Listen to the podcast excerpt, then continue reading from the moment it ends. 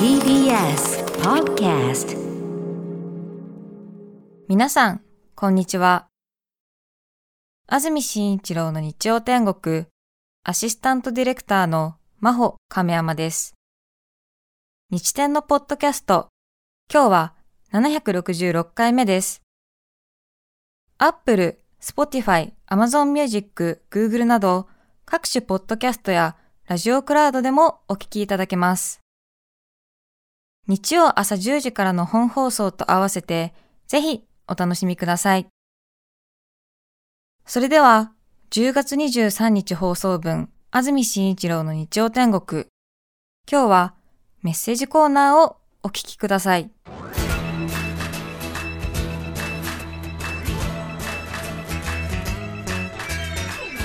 安住紳一郎の日曜天国。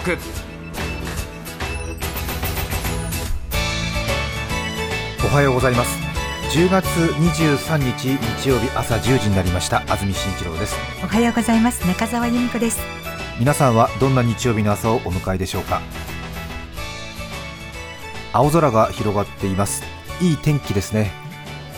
現在気温が19度ありますただ今日の関東地方日中は晴れなんですが夕方以降北部で雨。南部でも夜局地的に雨の降る可能性があります。ちょっと信じられないくらいなんですけどね。一応そういう予報になっています。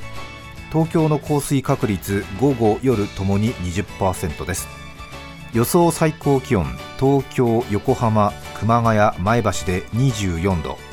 千葉水戸宇都宮で23度です。日中は汗ばむ陽気ですが夜は10度前後まで冷え込みますので夜遅くまで外出する人は服装に注意が必要です。1日での気温差が結構ありますんで昼間25度近くまで上がりますとね相当上着着てると汗ばむほどですが夜になりますと急に寒くなりますので少し風までいかずとも少し喉が痛いという人も周りで結構出始めていますのでお気をつけください。そして今日の放送なんですが11時台ゲストコーナー脚本家映画監督の三谷幸喜さんをお迎えします。楽しみにされている方多いと思いますが、三谷幸喜さんとてもまめな方ですごいなんか彼女みたいに私にメールや LINE を送ってくるんですよね。随分と番組を一緒してから仲良くさせていただいて嬉しい限りなんですけどもちょっと多いんですよねメールの数が。でなんとなくあのきっと今朝も今日よろしくお願いします。どういうことをお話ししたらいいでしょうかとかいうあの必ず連絡が来るなと思ってたんですよ。で絶対来るだろうな来るだろうなと思ったらほらきほら来たと思って。で見てみたら入り時間を間違えもう来てしまいましたっていうなんか赤坂で時間潰してるらしいです。でマネージャーさんがまだ来てないんでどうしたらいいでしょうかって言うからいやもしあの早く入って準備したいんでしたら迎えに行きますけどみたいな話したらとりあえずなんて言ってファーストフード店に入りましたので結構ですみたいななんかうーんみたいな、うん、ねすごくなんかえそれはなんだか恐縮ですね。え。ねえ。すごくねあのいい方なんですよ。うん。放送終わると必ずメールが届いて今日はどうだったでしょうか？っていう。そうですか。ね真夜中にね。うん。でちょっと私も面倒くさくなってちょっと投げ、まあ、ちょっとうん少しねなんかね。あいいんじゃないですか？なんてこういう日もあると思います。なんて言うと1時間後ぐらいにどのあたりにそういうことをお感じになりましたでしょうかとか。真面目。真面目なんです。真面目なんです。えー。首が痛くてコルセットをしています。えーこのまま出演してもよろしいでしょうかみたいな。痛いんだったらそのままで出てもいいんじゃないですかなんて。痛みが取れましたとか。いいですね。逐一ね。逐一ね、えーそうなんですよ。うん。ですごくなんか、えーうん学校の先生だったみたいな 勝手にね年配で年長で大先輩でねあの仕事はすごく尊敬してるんですよ。仕事はっていうとまた語弊があるね。すごく尊敬してるんだけれどもこんなにあの連絡がまめな方だと思わなかった。ね。面白いですよね。ーね多分早めについちゃったってどうして早めについちゃったんだろうね。なんか時間勘違いされたみたいですけども。ありがたいですね。ありがたいですね。えーぜひ11時からのゲストコーナーお楽しみに。はい。さて今日のメッセージテーマはこちらです。私の勘違いです。新潟市のショートで2番さん29歳女性の方ありがとうございます。ありがとうございます。私の勘違いですが私はこわもてという言葉を怖いけれど異性にやたらモテる人のことだと ずっと勘違いしていました。モテるという意味はなく強い顔こわもてということなんですね。きっと今まで勘違いに気づかないまま得意げにこの言葉を使っていたのだろうと思います。ああ恥ずかしいですそうね。納得する。こわもてね。特にカタカナで書くとね。そうだよね。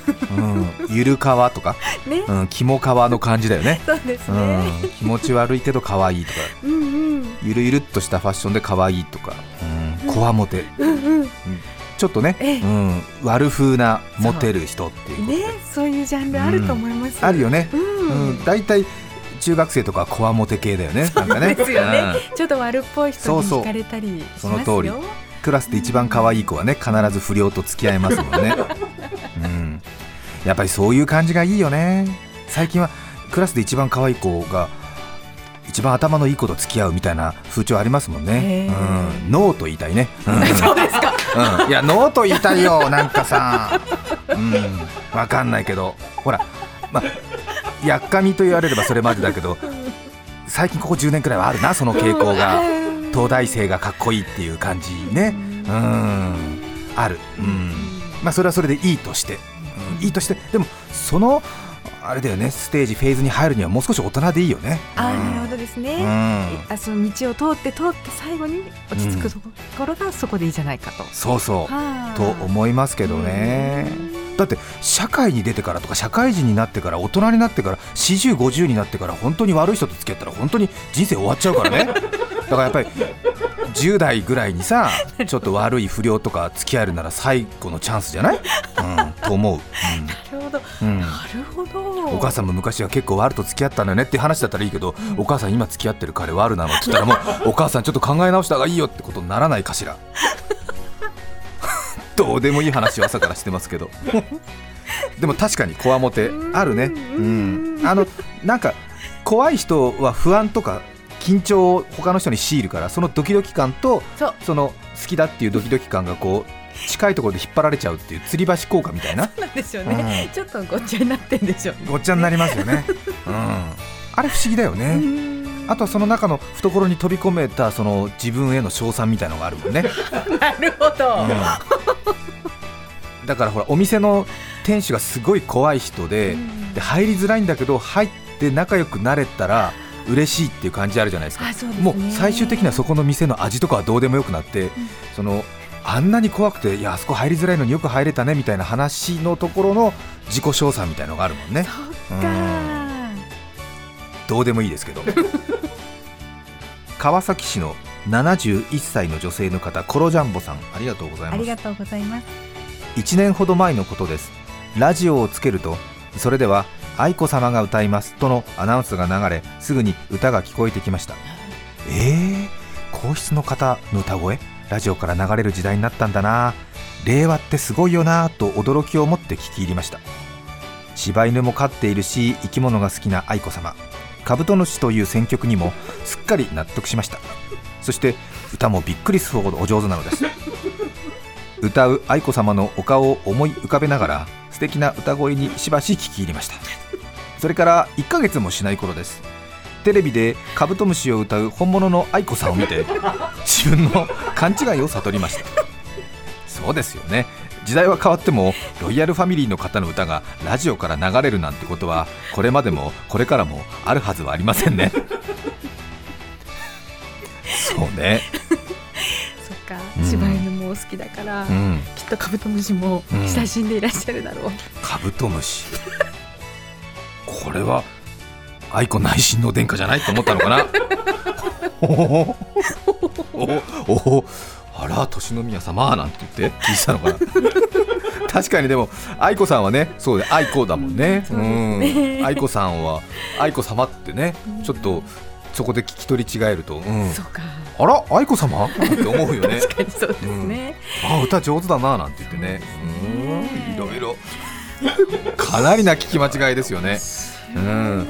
途中で自分を疑わないっていうのがいいよね。そうなんです、うん理由付けをね上手になさって、1ヶ月も信じてた ね。楽しかったですねその間ね。うん。友人に話さなくてよかったよねなんかね。この間なんて言ってね。愛子様の歌聞いちゃったんですよなんて。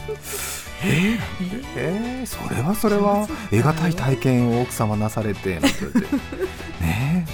埼玉市桜区の56歳女性の方ありがとうございます。ありがとうございます。雑談中昔鎌倉に住んでいたという話が同僚の間で始まった時のことです。当然神奈川県の鎌倉のことなのですが私は雪の鎌倉と勘違いしてえ鎌倉に住んでたことがあるんですか？と大きな声で聞き返してしまいました。というのも以前その人からヤギと暮らしていたとか一風変わった子供時代を過ごした話を聞いたことがあり さらに新潟出身ということで雪国のイメージと重なりすっかり勘違いしてしまったのです。そんなに驚くことと言いたげな皆の怪げな視線にさすがにすぐ自分で勘違いだと気づいたのでこっそり恥ずかしい思いをしただけで済むはずでした。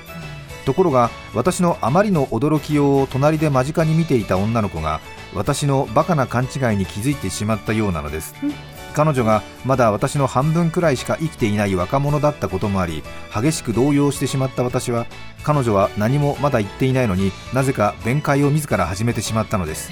いやいや前にね子供の頃の話を聞いてね 何々さんは雪国出身だからなどなどしどろもどろになりながら必死に弁解してしまった私。結果私のおバカな勘違いはその場にいた全員の知るところとなってしまったのでした勘違いそのものもさることながらその後の行動もバカすぎの私の勘違いでした。ねえ面白いね。うんでもパッと一瞬聞いた時にね、うん。そっちの雪で作る鎌倉の方を思い浮かべちゃったらもうそっちになるもんね。そうですね、うん。一度は憧れますからね鎌倉に住むってういうんその雪の方ね。そうね。ねどちらも憧れますよ、うん。鎌倉？なんて言って。ねあああ鎌倉ねなんてね 川口市のカニカマさん50歳女性の方ありがとありがうございます。とうございます私が幼い頃勘違いしていたのは別府毎日マラソンを毎日走るマラソン大会だと思っていました。大変。大変だね。そんな人はいないよね。うん。小学生の頃瀬古さん宋兄弟谷口さんなどマラソンが盛んでテレビでもよく中継されていました。1回走るだけでもあんな大変なのに毎日走るなんて何なんだろう。ね。勝敗は平均タイム？それとも一番速くて記録できそうのかな？など謎は深まるばかり。とにかくマラソンを毎日走るのか？と想像するだけでも小学生の私はゾッとしたものでした。謎のままテレビでマラソンを見ることもなくなり随分大人になってから毎日新聞主催のマラソン大会であることを知り納得。毎日走るわけじゃないんだと なぜか心からほっとしました。よ言い方かったね言い方だね。心配してたのね。心配いやいやでも確かに。うん。いや毎日は走りすぎだろうみたいなね。え2月ですかね。そうですうん、ねオリンピックの代表選考も兼ねているので注目されますけどね。別大とか言ったりしますけどもね、別府湾の周りをね、うん。ええちょうどねこ中。う、はいうん。海沿いをねこう走ってきますもんね、山形県のつとむさんありがとうございます。ありがとうございます。出勤したらロッカーに袋が下げてあってメモがついていました。はい。里帰りしていた後輩からの差し入れでメモには実家の姉です。食べてくださいと書いてありましたもちろん書きの間違いでした。あらいいわなんか、うん、実家の姉です。食べてください。う、うん。ホラーになっちゃうね、うん。大事ですね。大事ですよね。事件。書きの間違いね。盛岡市のメイビー大丈夫さん。38歳女性の方ありがとうございます。あこの方ねよくねお便りくださって字がねす。とっても上手な方なんですよね子供の頃セイロガン遠い A という商品名をセイロガンとイエーだと勘違いしていました。そんなことある？まあでも遠いと A がねうんなるまあ確かに言われると、うん、遠いっていう言葉も知らないしねそこに A ってつくかなとはね、ABC の A だもんね。ね砂糖の糖に衣にアルファベットの A うん。そうねせいろがんって読むとこにちょっと緊張が走っちゃうしねなんかね。せいろがん。遠い A という商品名を。せいろがんとイエ 途端にいいですね。うん。そうね。うん。ー特にシャウトされちゃうとそういう風に聞こえるかもしれない。せいろがんとイエーせいろがんとイエー、ね テレビのコマーシャルで俳優さんが商品名を言うときどうしてもそんな風に聞こえてしまうのです。半分は優しさでできているバファリンみたいにせいろがんの半分はノリでできているんだなと納得していましたそうね。うん。そういうなんか薬をニュアンスを伝えるっていうそういうことかなみたいなね。私の大きな間違いに気づいたのは二十歳を過ぎた頃。お腹の調子が悪く家に常備していたせいろがん糖位 A を飲んだら甘かったので母に「あれ？せいろがんって甘いの？苦いイメージがあった」と話すと母は「糖位って書いてるでしょ？甘い方が飲みやすいでしょ」と答えるのですそこでピンときました。せいろがんの箱を見て点と線がつながったような感覚。子供でも飲みやすいように甘くしてある薬を糖医薬と呼ぶのを初めて知りました。当時現役バリバリのナースだった母にそんなことも知らなかったなんて信じられない本当に情けないときつい口調で小言を言われたことも思い出します。同じ勘違いをしていたのは私だけではないのではないでしょうか。期待しています。なかなかね。せいろがんとイエーっていうね、楽しうん、イい。エーイめっちゃホリデーのイエーだね、本うん。当。えええまたお母様がね、うん。看護師さんっていうね。そうね、うん、本当になんか本当に、うん、子供とはいえすごい冷たい目で見られたんだろうね。は？みたいな。そうでしょうね。毎日ね、えね。そういうものに触れてる人からしたら。いいことがありますように。あえ。る。イエイ。せいろがんとイエイ。イエイ。うん。今日は私の勘違いということでお便りいただいています。先ほど紹介した盛岡の38歳女性の方せいろがん遠い A という商品名をせいろがんとイエーだと勘違いしていたという話なんですがい。やいや私もそう思ってましたっていう方がやはりいますね34歳の中野区の方この方も、えーずっとせいろがんとイエーだと思ってたリスナーさんが先ほど言いましたが私は二十歳過ぎまでせいろがんと家だと思ってましたって、う。ん。家か。ねうん、そう。と言ってくれってことね。せいろがんと言ってくれ。せいろがんと家あ、そういうことですね。せい。せいっていうことですね。世田谷区の36歳の女性の方熱風さん。この方もずっとせいろがんと家と思っていましたという35歳近辺の方がなんか集中してねなんかあったのかもしれませんね。平成元年生まれ付近。ねえ。この方はもっと重症ですね。岩手県の方。さっきの方盛岡の方だからこの方も岩手だからなんか岩手でなんか、うん突突出しているね。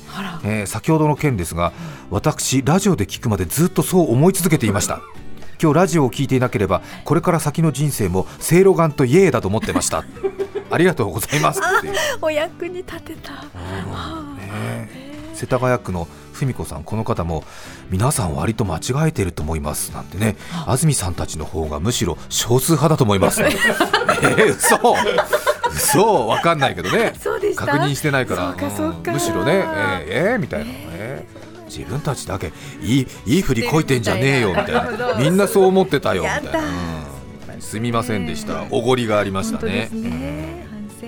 板橋区のレッサーさん39歳女性の方ありがとうございます。ありがとうございます。私の勘違いしていたことは物もらいのことを39年間物もらいという外来語だと思っていたということです。これもね別に教えられるわけじゃないもんね。子供の時から物もらいは外国から来た病気で江戸時代とかから人々が戦ってきた病気だと思っていました。名前の響きに遠い異国を思っていたので 何度かつけた眼帯にも歴史を引き継ぐような誇らしい気持ちを持っていました。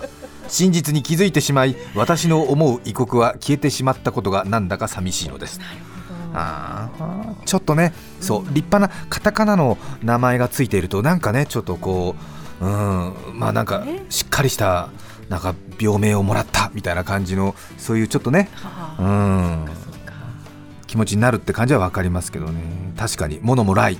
うん。特にねカンピロバクターとかねデング熱とかポリオモノモライみたいなことな。かな遠い異国から。遠い国からね、そうね。うん、アメーバ赤痢とかあるもんね。モノモライみたいなことか。わあ来たなんて言ってね、うん。戦うぞっていう戦うぞっていうね、うん、俺ちょっとモノモライだからみたいな。眼帯そういう眼帯してね、ちょっとなんかごめんなんて、ねうん、感染症一応なんかうんみたいな、うん。第2類なん、ごめんねなんて。モノモライなんて、うん、わかんないけどそこまでなのかどうかわからないけれど。うん。いろいろありますあねりますね。15歳の男子ふりかけさんありがとうございます。ありがとうございます。小学生の頃北海道旅行に行きました。羽田空港で荷物を預けました。千歳空港のベルトコンベヤーから私のカバンが出てきて受け取りました、はい。日本中の空港のベルトコンベヤーが一つにつながっているんだな と感動しましたコンベヤーで東京から北海道まで運ばれてきたとずっと思っていたのです。実際には預けた荷物が自分の乗る飛行機に積まれて運ばれていると知ったのは随分後になってからのことです。いいですね、うん。超高速コンベヤーですね、うん。そうね、うん。うん。まあさもありなんて感じだよねなんかね。ね、うん、15歳だからね、そう。うん。もっとも昔の話でしょ、ねえ。むしろね、ええ。今はこれぐらいでしょ？なんつって、なるほどね、うん。そうですそうです。ねえ、うん、えー、なんてモーダルシフト？なんつってよくわかんないけど、うん、充実してんだななんつってね。川口市の空に溶ける雲さん22歳男性の方ありあがとうりがとうごございます。家から見えるパチンコ屋の看板のイルミネーションがディズニーランドだと思っていました。どうして？どうして？どうして？まあいいよね。なんか、うんああいうね。エレクトリカルな感じっていうのは、電飾あこれがパレードかなんてね、うん小石川の坪根さん女性の方ありがとうございます。比較的厳格な親のもとに育ち門限も厳しく放課後も遊ぶことなく10代を過ごしました。進学しサークルに入り初めて先輩たちにあちこち遊びに連れて行ってもらえるようになりました。ある日ゲーセンでも行くかという先輩。ゲーセンイコールゲームセンターの略だと知らなかった私。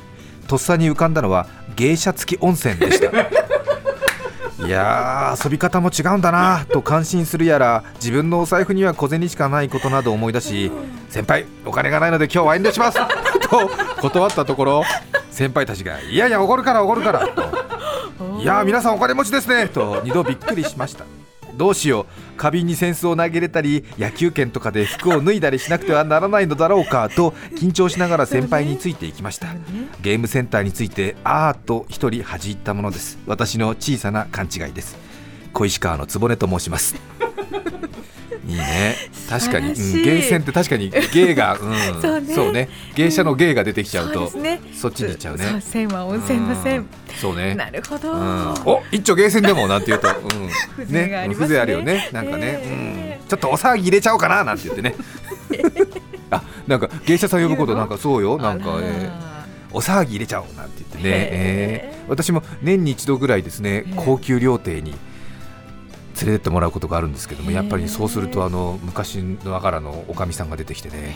そうなんですよ。で私あの私を歓待する会みたいなのを催してくれる。んでなんか私が上座に座らされちゃったりするとそのもうおかみさんがもう私の目を見てお若くしてご出世されておめでとうございますなんて言って、え今日は一つお騒ぎでも入れましょうかなんて言われて全然違う。全然違うよって、えあらまあ、ねえそんな経面白い験ね。も10月23日放送分、安住紳一郎の日曜天国。